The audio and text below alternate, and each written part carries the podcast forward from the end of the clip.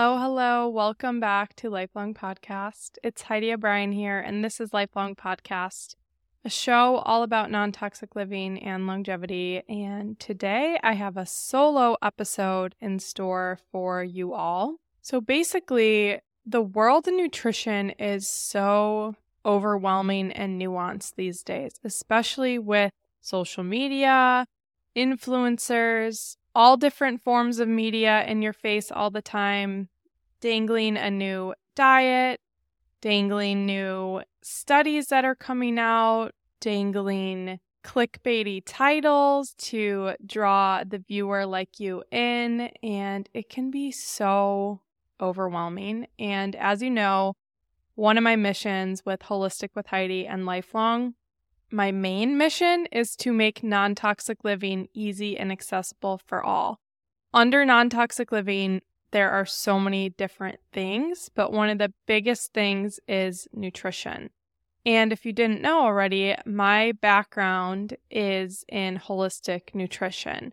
I'm a certified holistic health and nutrition coach. So I definitely have a strong opinion on food. I also have a lot of credentials behind understanding food for my marketing work as well. A lot of my clients are within the healthy food space. So I am very immersed into the healthy eating and nutrition world. So that said, I thought, why don't I use today as an opportunity to really cut through all the BS and give you all some advice for eating healthy and saving some money while doing so. So, today I'm going to go over why diet culture is really just a step in the wrong direction. I'm going to define food standards that really matter for health. I'm going to help you become a detective in the grocery store decoding food labels.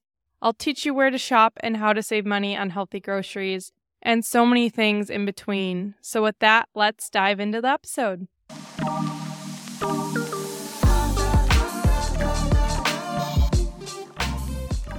Recently, I was flying back from a trip and there were some little snafus with the traveling, delays, plane issues, and needless to say, I wasn't able to sit by my husband.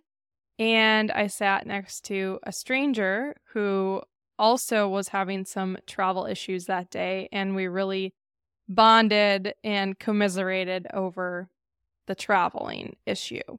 Misery aside, it was so wonderful getting the opportunity to talk to this man.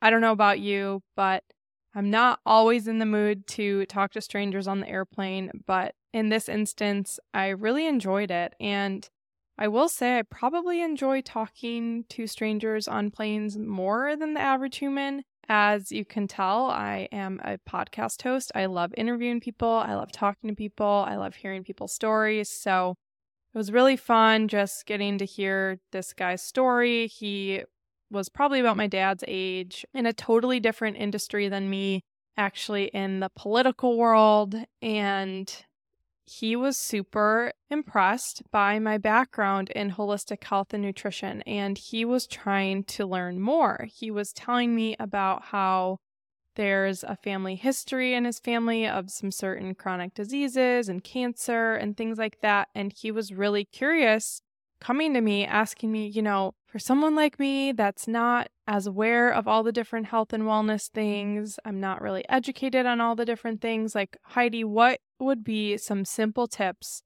for the average layperson like me?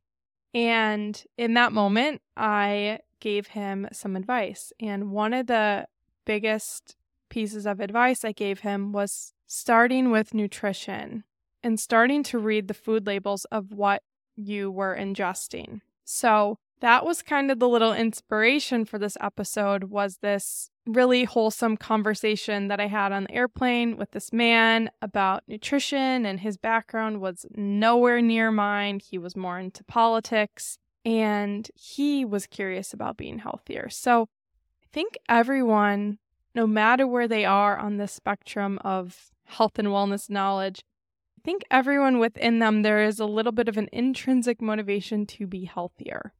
Think about it from an evolutionary perspective. Think about it from just a nature perspective. We're designed to want to thrive. We're designed to survive as well. So, some of the best ways to thrive is by making sure that we are nurturing our bodies with what it truly needs. Okay, moving on from that anecdote and right along over to another thing that just drives me nuts. I remember when I first got started on this holistic health journey, which really started out with my nutrition, as some might call it, my diet. When I started out on this journey 10 years ago, 10 plus years ago, I went gluten free. I was experimenting with dairy free. And over the years, I kept playing with my nutrition or quote unquote diet. In those early years, I remember people asking me about it from a weight perspective or making comments like, Oh, you know, you look really great. What are you doing? Are you on a weight loss journey. And I'm like, I was never trying to lose weight to begin with. So thank you for making a comment about my weight. Super uncalled for. Just a little PSA to people out there don't make comments on people's weight, no matter like what they weigh. But it was so weird because everyone was so darn caught up on healthy eating equating weight loss. And that's the only reason that anyone should care about eating healthy is to lose weight. When for me, I literally felt like shit every single day. I wanted to feel better. I didn't care about the weight loss. I didn't care about my weight to begin with. I literally wasn't concerned about my weight. I was because cons- I was a healthy weight. I was concerned about why I didn't feel good. And I started making these tweaks in my diet, and I noticed that I started feeling better. So, can we just bust the myth of healthy eating has to be tied to weight loss? Sure, weight loss, weight loss might be a secondary effect, but at the end of the day, don't we all just want to feel good? On a similar note, there was this another thing going on where if you were in the health and wellness world, if you're into holistic health and nutrition, people just assumed that you were vegan or vegetarian. Literally, nine out of 10 people would assume that I didn't eat meat, and it drove me a little crazy. Yeah, there were periods of my life where I ate more plant based, but it confused me that healthy living was equated to being vegan or vegetarian. And I think it came down to some of these wacky messaging within our society that would kind of push this message of, oh, to be healthy, you need to be vegan. And, oh, if you want to eat healthy, the only good thing about that is that you might lose weight. When in reality, there are so many other ways to be healthy through nutrition by eating animal products, by eating real whole foods from the earth, including literally animals. It just was something that drove me nuts. So I just wanted to kind of lay down some groundwork for today's episode with some of these myths about healthy eating and the last thing on that note is diet culture. So, diet culture is still a really big thing to this day. Oh my gosh, are you keto? Oh, are you doing carnivore?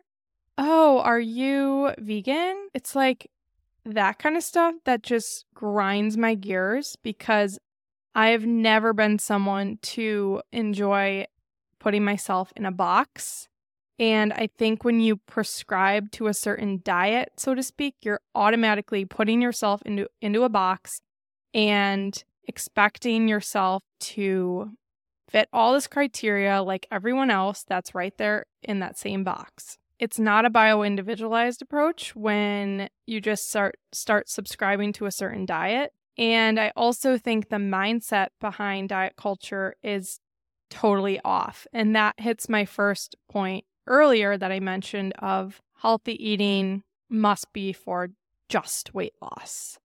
Diet culture, a lot of times, is only focused on weight loss. And that is really detrimental.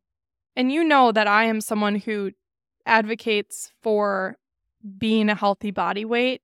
I'm not saying that weight loss shouldn't be a part of the conversation, but for many people, that is all they are focused on, and they could care less about how they feel on the inside. And diet culture is just not it. Super not into things like this because fads don't last. These things are not sustainable. I'm more attracted to sustainable lifestyle changes that last a lifetime. So I've always called it this is my nutrition. This is my lifestyle. This is how I prefer to live my life and and eat. Which brings me into the next topic, which is defining my food standards.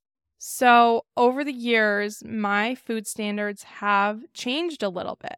My nutrition has changed a little bit.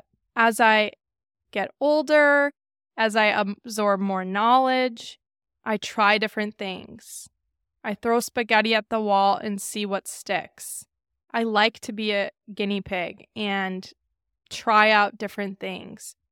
But I don't like trying the different diety things. I like experimenting with the latest and greatest research. You know, for example, a big trend right now is organ meats and game meats. So that's something I'm really leaning into. But five years from now, that might not be something that I want to lean into. Maybe there's some latest and greatest research coming out about a new plant compound that was discovered, and maybe I'll want to try that and put in my smoothie. You know, like I am so open to change, and I think that is the difference between thriving and not is staying open to what is out there. But I do have some principles for and I think these principles have stayed consistent throughout the year. So even when I was eating more plant based, again, not putting myself in that box, but when I was eating primarily p- plant based about five years ago, I was very focused on high quality ingredients. I was not eating mock meats, I wasn't eating these Franken foods. Instead, I was focused on real foods such as organic beans or organic produce versus these things that were produced in a factory. And today, while I am not primarily plant based, I still live by the same standards of eating real foods from the earth, not from a laboratory. I made a summarized list that I wanted to go over that might be helpful for you all when it comes to things to prioritize with a healthy diet. The first is real whole foods, homemade whenever possible, good fats, grass fed meat, fresh raw dairy, focusing on quality ingredients, local and organic as much as possible, nutrient density, organ and game meats, diversity in the types of meat you're eating, making sure that it is grass fed and finished or pasture raised. And when it comes to seafood, making sure that it is fresh, wild caught, and low in toxins. A little aside about fish did you know that some fish are less toxic than others? It's best to eat fish lower on the food chain, as fish at the top of the food chain tend to accumulate higher levels of toxins like PFAS. Sardines, anchovies, salmon, and lake trout are all low tox choices that I would prioritize. Now, let's talk about the other side of the spectrum. Let's talk about some foods that are wise to avoid. In general, ultra processed foods, seed oils, and chemicals and additives are not something that I encourage anyone to eat a lot of. More than 10,000 chemicals are allowed to be added into food, and many of these are neurotoxic, obesogenic, endocrine disrupting, and carcinogenic. Some of those food additives to avoid include potassium bromate, nitrate and nitrite, propylparaben, food colorings, titanium dioxide, BHA, BHT, and TBHQ, aspartame, sucralose, artificial and natural flavors, and MSG. That was a rapid fire list, so I figured I would dive a little bit deeper into some of these red flag food additives. First one is citric acid. I encourage you to start reading the labels of the food that you are purchasing, especially packaged food. You're going to want to flip that package over, head over to ingredients, and start reading what is all listed in that packaged food. If you cannot pronounce it, chances are you shouldn't be eating it. Another thing here is to aim for products that have less ingredients. And also, you want to source, if you're eating packaged food, organic, certified as much as possible. But citric acid is one of these very common food additives. It's actually found in so many packaged foods, including the healthy ones. Citric acid is usually derived from mold, which is very concerning for those with the HLA-DR gene or those that are very sensitive to mold, including myself. So I try to limit my exposure to citric acid in foods to the best of my ability, given my sensitivities. Another sketchy food additive are natural flavors. These are so sketchy because they can have upwards of hundreds of chemicals or ingredients hiding behind the one term due to trade se- secrets, similar to how fragrance works in consumer products. This is a way that manufacturers can get away with hiding icky ingredients, and it makes food hyperpalatable and addicting. Another food additive to avoid, like the plague, are seed oils. You have heard of seed oils. I had Really Tan Man on my podcast last year. We did an episode about raw dairy and seed oils, and he dove super deep into this on a 45 minute episode. So I'll link that in the show notes. But in general, seed oils are these toxic oils like soybean oil, canola oil, grapeseed oil, rapeseed oil, safflower oil, and more that are all very high in omega 6 fats and PUFAs and are linked to inflammation, obesity, hormone imbalance, and chronic diseases. They have a very shady history as well. Quick history on seed oils. In 1911, candlemakers William Procter and James Gamble decided had the invention of making soap and candles from hydrogenated cottonseed oil. But instead, they decided to introduce it as a food item called Crisco. 1948, Procter & Gamble made a $1.5 million donation to the newly founded American Heart Association. A little over 10 years after that, in 1961, the American Heart Association advised the public to consume vegetable industrialized seed oils for a healthy heart. And in 2022, despite having industrialized seed oil consumption be the norm, heart disease is the leading cause of death in the United States. As you can tell by this simple history of how vegetable oil, oils had their start in the food industry, you can see that there is a little bit of corruption with the money that the big food company donated to the American Heart Association to then have the American Heart Association come out and say, oh, these are the best oils for a healthy heart. Isn't that convenient? Another freaky fact about seed oils is that one tablespoon of soybean oil is equivalent to the estrogen in one birth control pill. So, men and women for that matter, but men in particular, if you are super concerned about your testosterone levels, about your sex drive, best you start getting rid of seed oils in your diet. You want to limit exposure to these additives and these oils that are wreaking havoc on your hormones. It is not good for your health. It's going to lead to chronic diseases. I'm not here to scare, I'm here to educate, empower. You got this. There are so many alternatives. Some of my favorites are lard, tallow, olive oil, coconut oil, avocado oil. There are tons of good cooking fats out there. Just stay away from toxic seed oils. Again, to the best of your ability. I'm not crazy about it, but any chance I get to avoid, I definitely will because I'm just not interested in the inflammation and havoc that it causes to the body. Another food additive to avoid is high fructose corn syrup. This sweetener is linked to obesity, diabetes, and heart disease, and it's often found in processed foods, especially sodas and juices. The next on the list to avoid or limit are artificial sweeteners. First and foremost, I have an entire episode dedicated to sugar and sugar substitutes. I'll link that in the show notes. But these sugar substitutes may have unintended health consequences, including altering gut bacteria and increasing cravings for sweet foods. Some of these examples of artificial sweeteners include aspartame, sucralose, and saccharin.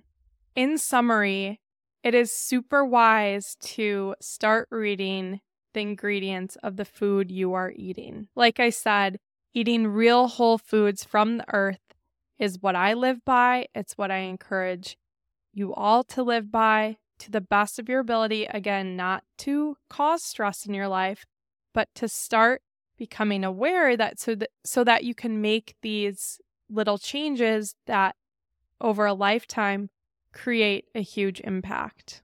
There are also some simple guiding questions for food choices that I live by. First is Was this food available pre industrial revolution? Secondly, did my ancestors eat this food? Thirdly, how does eating this food make me feel? Lee, who is marketing it? When foods get bought out, I always pay attention to if anything changed ingredient wise. And I keep in mind that standards usually get lower when big conglomerates buy out brands. It's not always the case, but you have to stay a watchful consumer. You can always email or call brands if you need more clarity. Something else is that most food tech startups invent new products because that is what ne- is necessary for them to become monopolies, not because the food is healthy. So you're seeing all these health foods pop up that are super trendy and they're plant based and they're gluten free and they have this really beautiful, healthy looking packaging. When in reality, you flip it over, you read the ingredients, you see that this is not certified organic. It's filled with pesticides, seed oils, junk additives. It's all marketing. And they're making tons of money off of this. So be a super watchful consumer. I can't encourage you to do so more. Like I said, many of these foods are also marketed as eco friendly or ethical or super healthy or gluten free. And it's just so important to realize that there are different standards for health based on just some catchy greenwashing marketing terms. So, if you can really look into who is marketing the food and why, this will help you make better decisions for your nutrition and your overall health.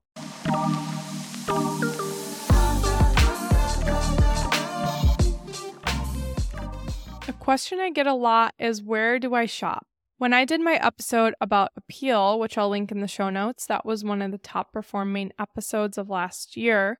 I shared some resources for where to shop and how to find foods that likely won't have traces of freaky coatings like Apeel and other new technologies, unbeknownst to most consumers. So, I wanted to reiterate some of these places that I love to shop to find some really high quality ingredients.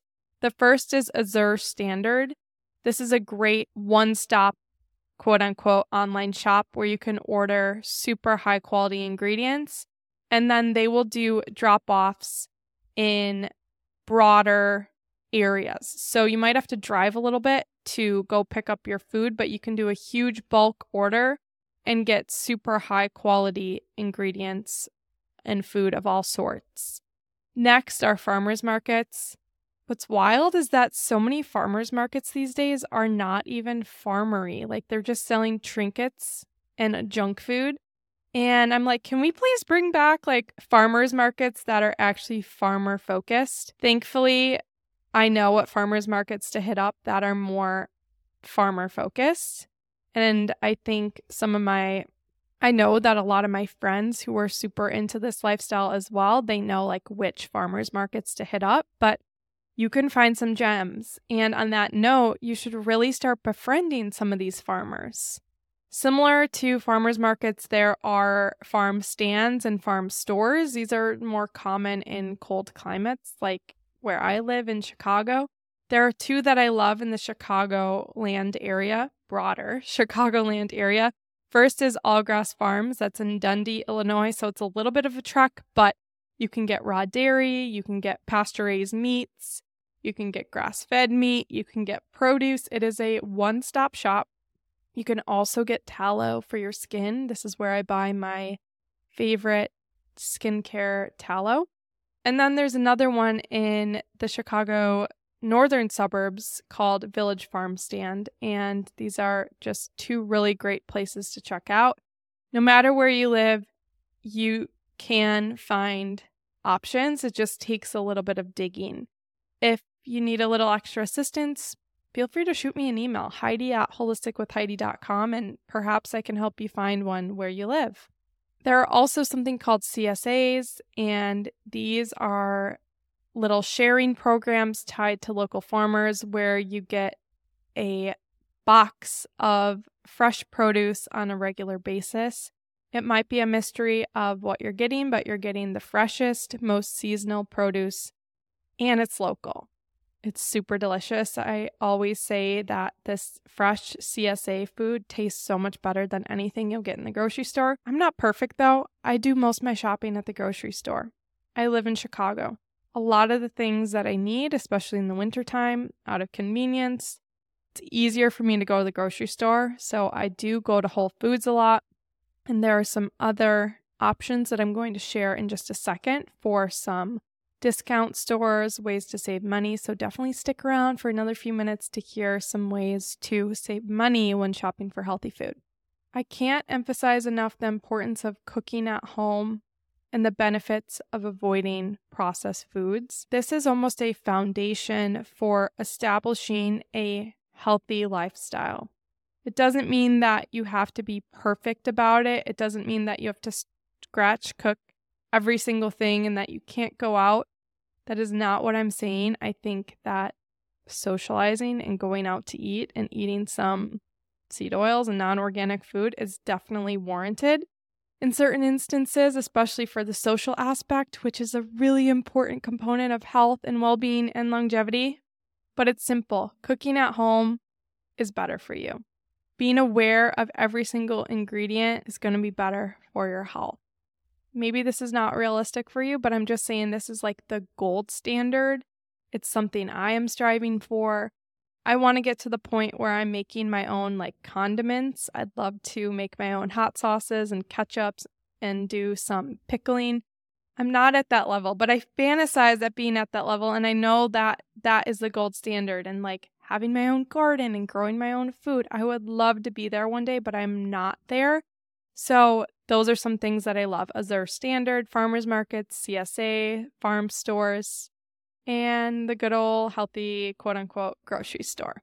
Since I mentioned my episode with Really Tan Man, I wanted to share a concept with you all that he shared that really resonated with me. It's the French fry example, which illustrates the impact of ingredients and cooking methods. He explains that there is no bad food when you're thinking of real foods. There are just bad ways to make it. In the French fry example, he says think of one option where it's made from pesticide ridden potatoes and fried in seed oils that are high in PUFAs that are highly inflammatory. It becomes a junk food. Option two is an organic potato that is cooked in regeneratively raised beef tallow which is low in PUFAs and high in micronutrients. I love this because he shows that you can still eat food that tastes good. It's just good to be mindful of those ingredients and trying to optimize how we make that food.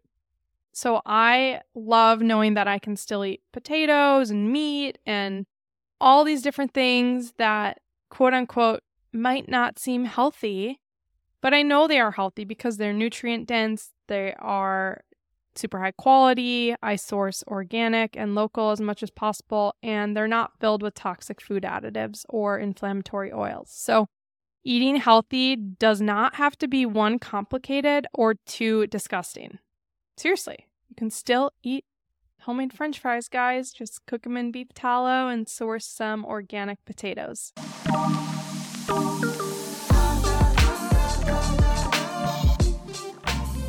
Okay, now let's talk about saving money on healthy food.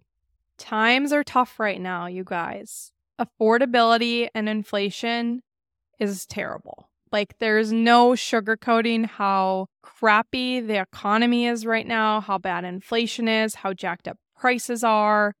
Going to the grocery store is feeling burdensome to many people, and people are suffering. And I know that at the end of the day, People just need to put food on the table. So I sympathize with that. I'm feeling it too. I think we're all feeling it.